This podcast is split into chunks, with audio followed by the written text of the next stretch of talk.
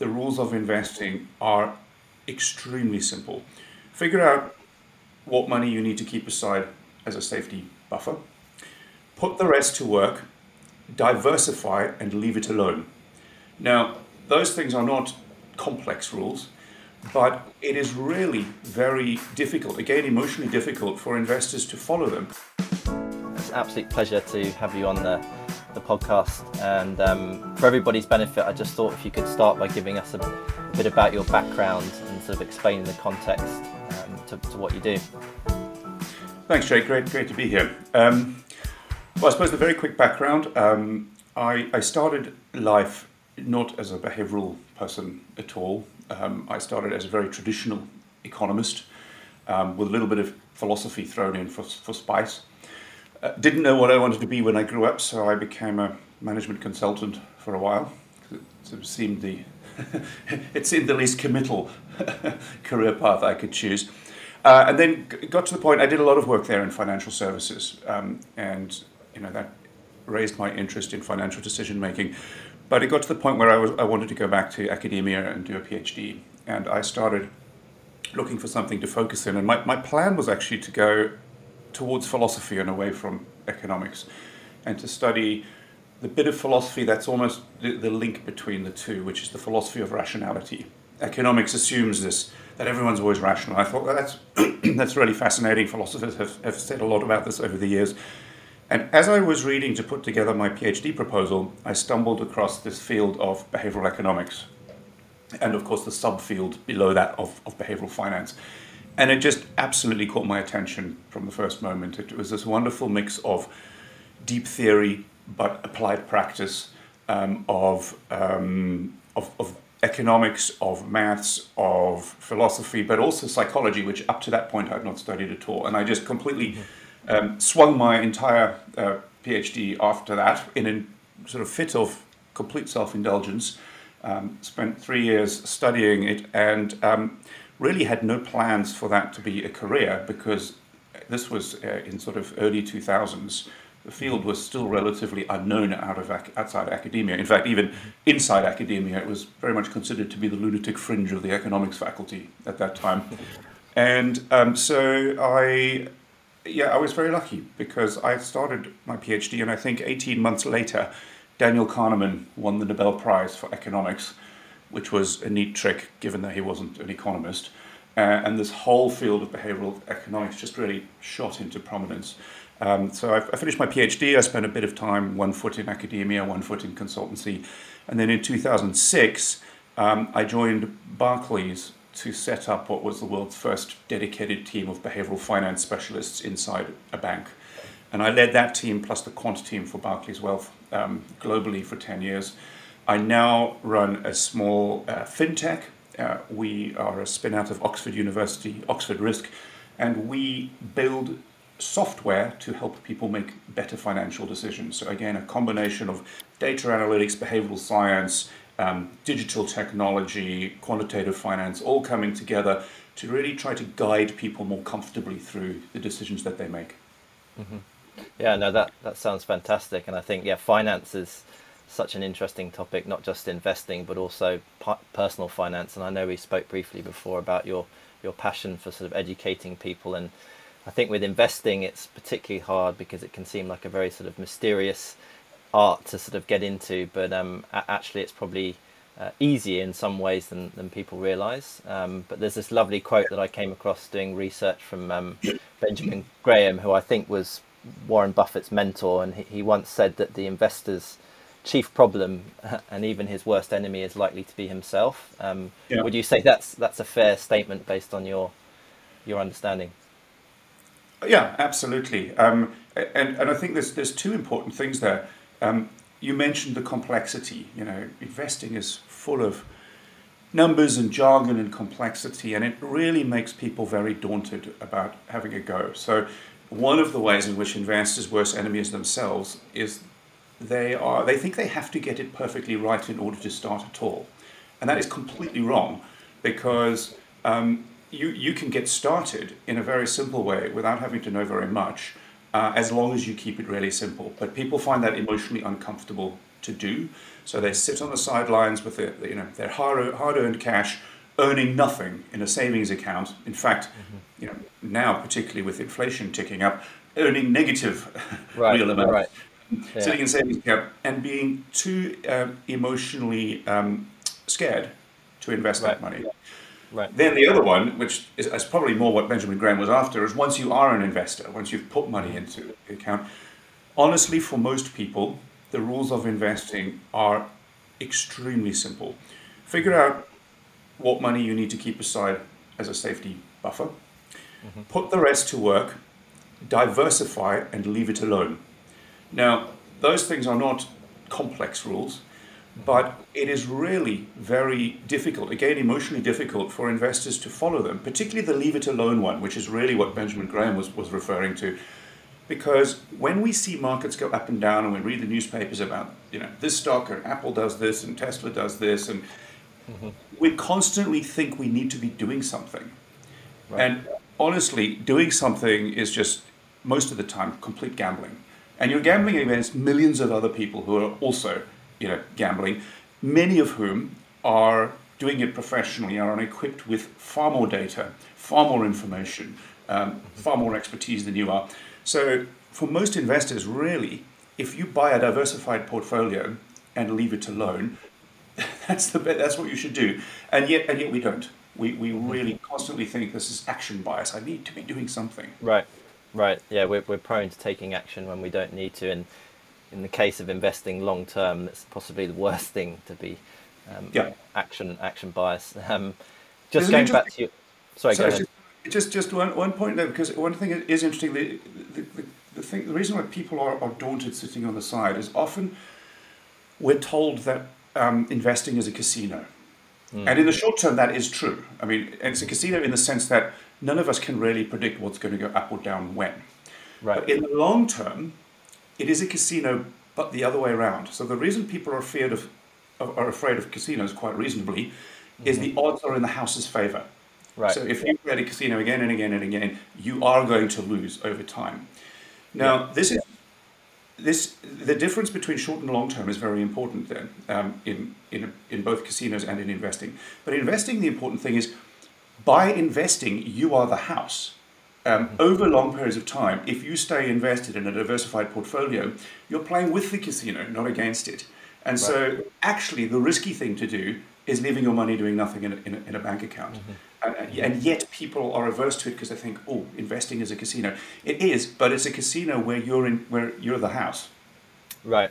No, I mean that's so true. And I guess when we talk about long term, we're talking, you know, 5, 10, 15, 20 yeah. years and longer. Um, but the temptation especially news, obviously, if there's a story, if there's a narrative that sounds interesting or exciting or even f- makes us feel fearful, we might take action that you know we shouldn't. Um, and yeah. I think we we we saw a lot of that kind of during the pandemic. You know, there was a lot of um, they talked about these sort of meme stocks, which which I you know you, you probably um, know all about, and, and why why do people get sucked into those those stories? Do you think? Um, oh well, well, many reasons. Um, one, so in all financial decisions, the, mm-hmm. the, the, the, broad problem is that there is a gap between the sensible thing to do or the right thing to do and the thing that feels emotionally comfortable to do in the moment. So, so we all deviate from good behavior in the pursuit of short term emotional comfort. Now, one of the things that gives us emotional comfort of taking on a risky investment is familiarity.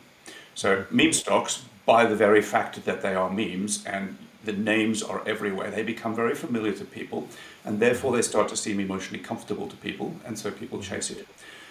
In recent times, particularly, you know, in, in, in, in the pandemic, there was another element to this that I think was really important. I mean, what, there are many other elements. One is a lot of people had a lot of time on their hands during the pandemic, and right. indeed, many people had cash balances that were going up because they weren't traveling, they weren't going out, etc. Um, and so they were saving money. So there was more right. money, more time, uh, these familiar stocks. But I think also the other thing that makes people really, really comfortable doing things is knowing that lots of other people are doing that thing. So the social angle to those meme stocks became really, really important.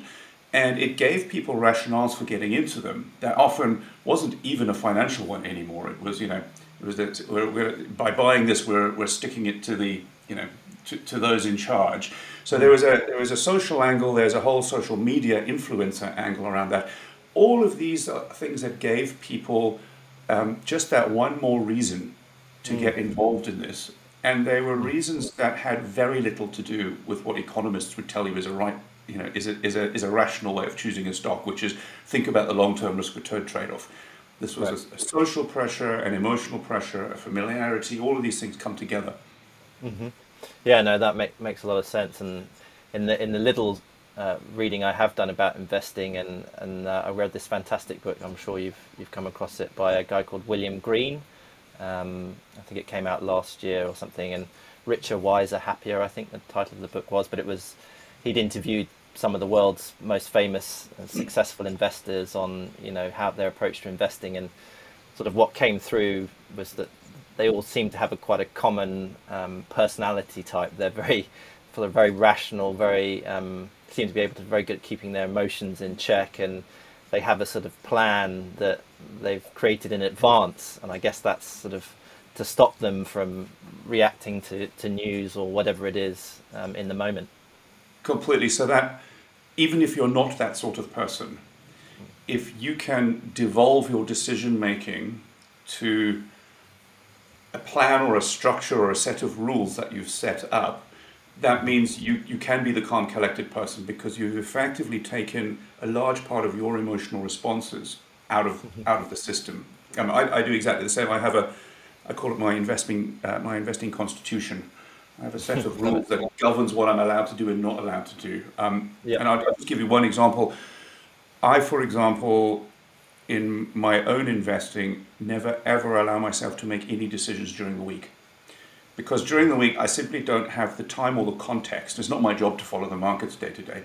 I don't have the time or the context to come at a reasoned, thoughtful decision. Mm-hmm. And yet, if I allowed myself to do that, I guarantee you I would be tempted to because I would see mm-hmm. something coming in in the, you know, the financial media or whatever. And I just came to the conclusion years ago that on balance, uh, you know, occasionally I might miss out on some great opportunity, but I've also written a rule that you know I don't chase single opportunities like that either. So on balance, if I only make investing decisions on the weekend, I can do so while the markets are closed when I can sit down with you know my spreadsheet and the whole portfolio in front of me, I can see where the gaps are. I can spend time on it, and crucially, when I when I make a decision and I put the trade into the you know to the system to the trading mm-hmm. system, it doesn't go live until Monday morning. So I've got an automatic pause point, and I've got this emotional break between mm-hmm. deciding and the decision going live, which is you know the the it, it's the equivalent of sleeping on the decision. Mm. And very seldom do I have to reverse it, but it is really important if you want to make good decisions to build pause points and friction mm. into um, into your decision process. Mm. There's this common thought that you know to to get people to do something, you need to have make it as few clicks as possible and make it as easy as possible. Mm-hmm. That's true if you're trying to sell someone something. You, right. you, know, you, you want to get them from, from here to, to the money in your account as quickly as possible. Yeah. If you're trying to help people make better decisions, you actually need to slow them down at various points and have these pause mm-hmm. points. Yeah, I mean it's critical, isn't it, for any big decision, not just financial. That I think they yeah. sometimes call it the um, you know the pause between stimulus and response. You know, if you're able to take that beat before yeah. you make the decision to sort of reflect on what what you've made yeah. um, as a choice is, is very very powerful. I just wanted to go back to your time at Barclays and sort of over that 10 years, what, what did you learn about behavioral investing in, in that period that maybe sort of surprised you from, from the initial start um, or your opinion changed? Oh, yeah, quite a lot of things, I, I think. Um, firstly, when we got in, no one really knew what a behavioral finance team was going to do, including us. So there was a lot of experimentation over that time, and you know we were we were building things, testing them, and the experimentation wasn't even so much on what we were delivering to clients. It was what will the organization accept from this, mm-hmm. this, this, new idea. You're dealing with a bunch of bankers who, quite traditional, like dealing with numbers, like all the jargon, and here you come these odd psychologist people who coming in and trying to get them to make a, a behavioral overlay onto this. Mm-hmm. So simply getting internal acceptance of these ideas was quite tricky initially. Then we had the financial crisis of 08, 09. So I started the team in late 2006. We had about 18 months of, you know, good times. yeah, good times, the end of the good times. And then, um, and then this massive crisis. And the only reason I think we weren't the first team to be fired when they started cutting jobs, because you can imagine some senior manager going, right, I need, I need to cut headcount by 20% what do these odd people do? You know, behavioral psychologists, you know, first out the door, yeah. is because we had decided that what we were going to do is, is not just deliver behavioral finance into the organization by PowerPoint, but actually build tools. And we were in the middle of a rollout of a software based financial personality assessment tool, which bought us six months of, of leeway, so they couldn't fire us immediately. And the really interesting thing, and we've seen this again in COVID, is in times of crisis and in times of emergency, um, the focus that people have on behavioral science and on emotion and psychology just goes up. So by the end of the crisis, we were in a much stronger position as a team inside the bank than we were um, before. I think, though, I think the main thing that I learned by the end, and I've mentioned we were rolling out this tool, and we did. We, you know, we, we built this financial personality assessment, and it was it was great. It was quite widely used, but that were that was really the only tool we built we spent a lot of the rest of the time either if you want to change the way people do things i think you know the first thing you do is you down you sit everyone in a seminar room every six months and you download powerpoint slides into their brains and you hope that they that they absorb it and do things differently mm-hmm. um, failing that you you bake it into the rule book you get, get you know you make get good buddies with the compliance department and you say you guys want to make this happen because it, it's good so we did a bit of that and thirdly, you, you actually just bake it directly into the, the technology that people are using. Mm-hmm. And we did far too much of the first two and not enough of the third one. And I genuinely think if you go into any person's job and you come mm-hmm. and you say, I've got all these new ideas that are coming from this academic field of behavioral science, and they're going to really enable you to deliver a better service for your clients, etc., etc. And and it's great. The trouble is, as good as those models are, you've also just made that person's life more complicated. Mm. Because what they're doing already, as a financial advisor, for example, you know, I've already looking at all these numbers of someone's balance sheet and their goals and their plans, etc. And yet, I completely get that their emotional state and their personality uh, is important, but mm. you're asking me, the advisor, or them, the client, to do all the hard work.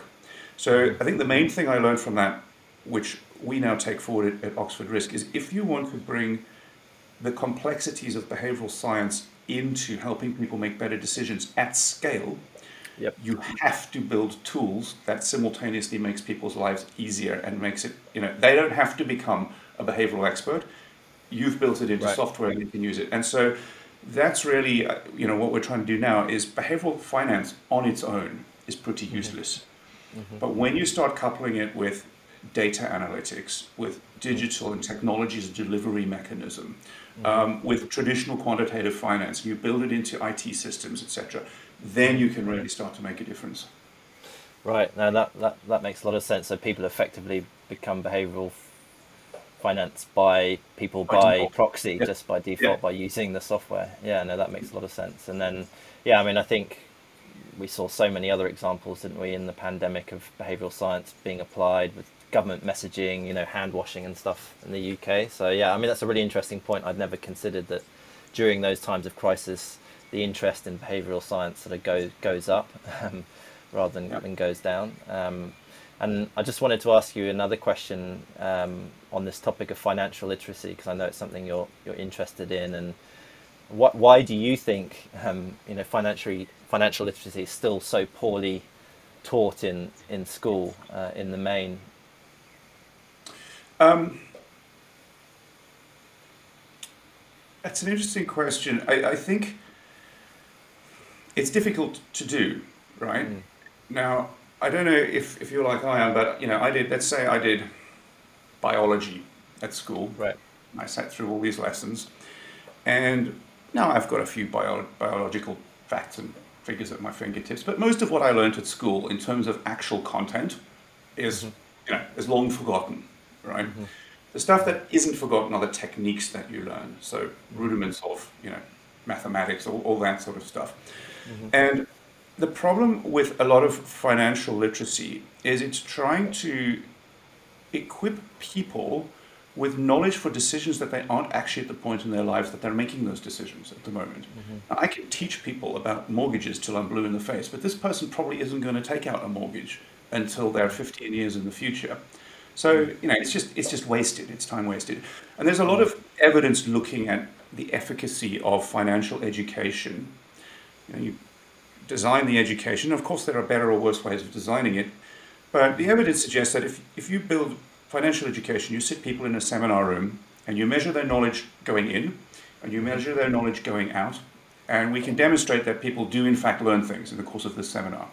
Mm-hmm. But Measure whether six months later they have changed their behavior in any way, and the answer is invariably no.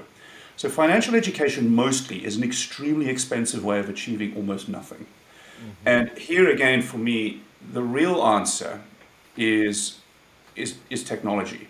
So, what we could think of as just in time education, where you're giving people small nuggets of education at the time at which they're making these decisions. So it's relevant to what they're doing. There's no 15 year gap between the information coming in and what I need to do. Right. Um, it's delivered digitally in, in small nuggets, and that can be extremely powerful because you're enhancing the learning by doing things. And I think in financial education, we need to, at schools, the evidence would suggest there's a certain amount we can do when people are really young but we need to think of this is about teaching them techniques, not not facts about about finance.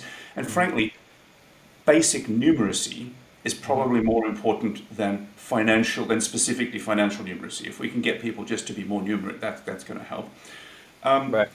And then the other th- and, and then later in life, you know, just start to build online banking with more mm-hmm. information thrown in that can be personalized. You personalize what you put in front of people at that mm-hmm. point and then you're going to have a, a much stronger effect.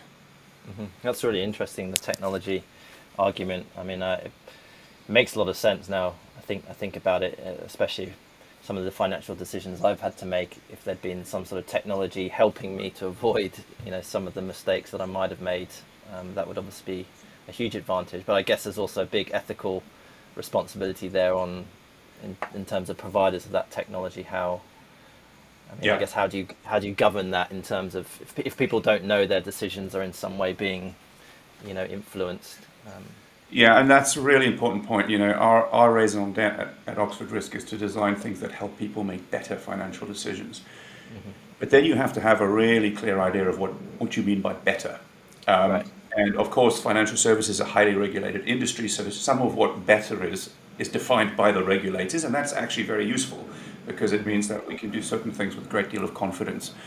Mm-hmm. But you were talking earlier about meme stocks, etc. And you know, you think about the Robinhood things. Right. You could use behavioral finance there just to encourage lots of people who shouldn't be doing it to catch falling knives more. Um, mm. And it's possible to use applied behavioral science to encourage people to all sorts of things, some of which are definitely not in their best interests. Mm-hmm. I think the ethical side of it is absolutely vital. And you know, we have a whole series of things that we follow. We want anything we do to be transparent. We we do have these financial personality profiling tools, but it's always upfront. People always know about it. We're, we're, we're transparent in how we're using it. Mm-hmm. And we're very clear about what it is that we mean by better in any particular in any mm-hmm. particular circumstance. Um, and you know, I think that is true of most people applying behavioral finance in, in banks. I, have mm-hmm. seen almost all of them, I've seen very clear awareness of the need for an ethical code to do it. But mm-hmm. um, you know, I'm guessing there are some out there who are going, actually, what's in our interest is to get this person to trade 20 times a month rather than 10 times a month, and let's get right. some behavioral scientists to nudge them in that direction. Yeah, and I mean, I'm obviously I don't know this for sure, but I mean, I know a lot of people sort of uh, have uh, in the media sort of highlighted that Robinhood example that you mentioned, which for the benefit of everybody else, I think it's a sort of essentially a stock trading app, but they got into a lot of trouble um, be- because it's sort of incentivizing, as you say, people to trade more frequently and also very inexperienced investors to sort of speculate and use all sorts of instruments like options and things like that. Um, I mean, I, I I've never used it the app because I think it's only US based, but um, I imagine they were using lots of behavioural science practices, um, wittingly or unwittingly, uh, to encourage young young people to to effectively gamble, I suppose.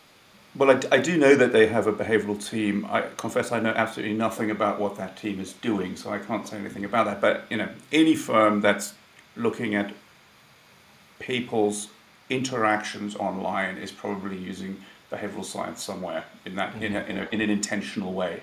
Uh, mm-hmm. You know, to, to, yep. to, look at that. Yeah, no, I, th- I think that's very very fair, and to sort of uh, align to that point, if if somebody is sort of interested in in this topic, you know, investing and behavioral science, and sort of wants to learn more about it, but they're sort of starting out their journey, um, would you recommend any sort of books or resources um, in particular as a, as a way to get started? You know, assuming your your knowledge is like mine, you've got some some understanding, and you're interested in in maybe behavioral science already, but um, you know, don't have X years in uh, in banking or finance or whatever it is. Yeah, I don't know. I mean, I guess there's a lot of material about out there around personal finance, etc. Um, not necessarily all of it with an explicitly behavioral angle. And it is important to realize that we can talk a lot about behavioral, but some of these, some of the basic principles of, of personal finance have, have little to do with behavior. It's simply understanding you know, the mathematics of interest rates and, you know, and how, how, how these things work. So, you know, there's a lot there. I mean, I confess I don't, I don't actually know what I would recommend as the, as the one go-to source for this um, mm-hmm. for starting investors. Um, there are a number that are potentially geared towards maybe higher net worth investors. Mm-hmm. Um, yeah, I don't know. Difficult question. I don't. I don't have a go-to book for that. that I'm afraid. That, that's that's okay. Um, there's there's not always an answer for that question. Um, mm.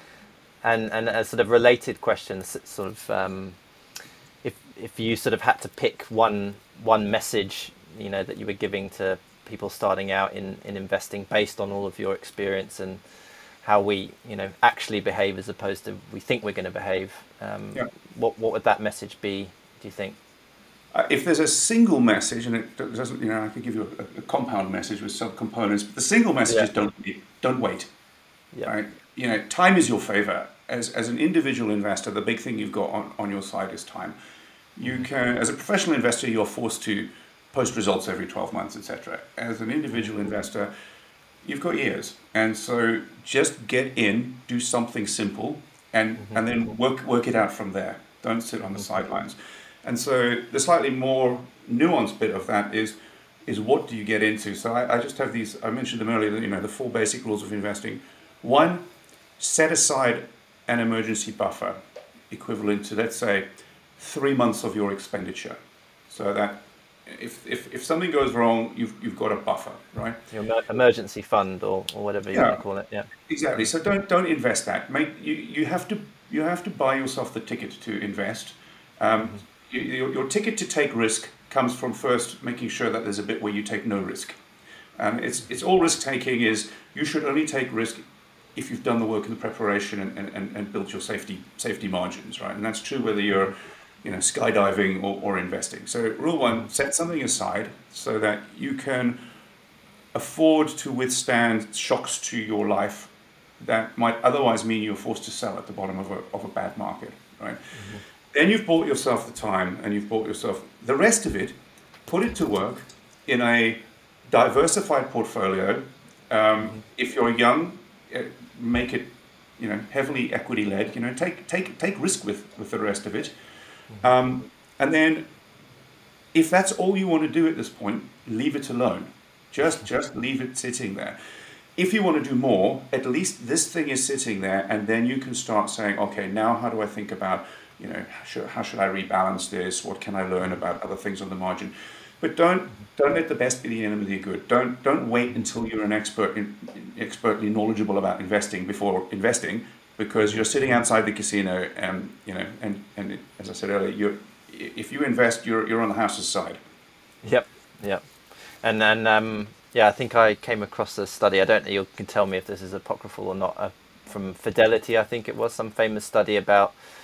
Uh, they looked at who'd performed best in their portfolio, and it turned out supposedly that the best performers were the ones that were either forgotten about their portfolio entirely or were, or were dead. Um, so yep. I guess that goes back to our original point of you know action bias. If you, your own worst enemy, if you interfere, and actually what you want to do is just get started and, and then leave it alone for as long as possible. Um, I think yep. that's a, a lovely a lovely way to end. Um, if, if anyone wants to find out more about your work and uh, and what you do, or wants to follow you on, on Twitter, is there any any places the best to seek you out? Yeah, Twitter's probably best. I'm at uh, at Greg B Davies, D A V I E S, um, um, and or you can go to our website, which is oxfordrisk.com. Um, and we have an Oxford Risk Twitter feed as well, which is more directed at, at financial advisors and you know, financial professionals. But there's a lot of content that we put out. Brilliant. And uh, yeah, it just remains for me to say thank you so much, Greg, for your time. It's been a real pleasure having you on, on the podcast today. Thank you. Thanks, Jake. Absolute pleasure.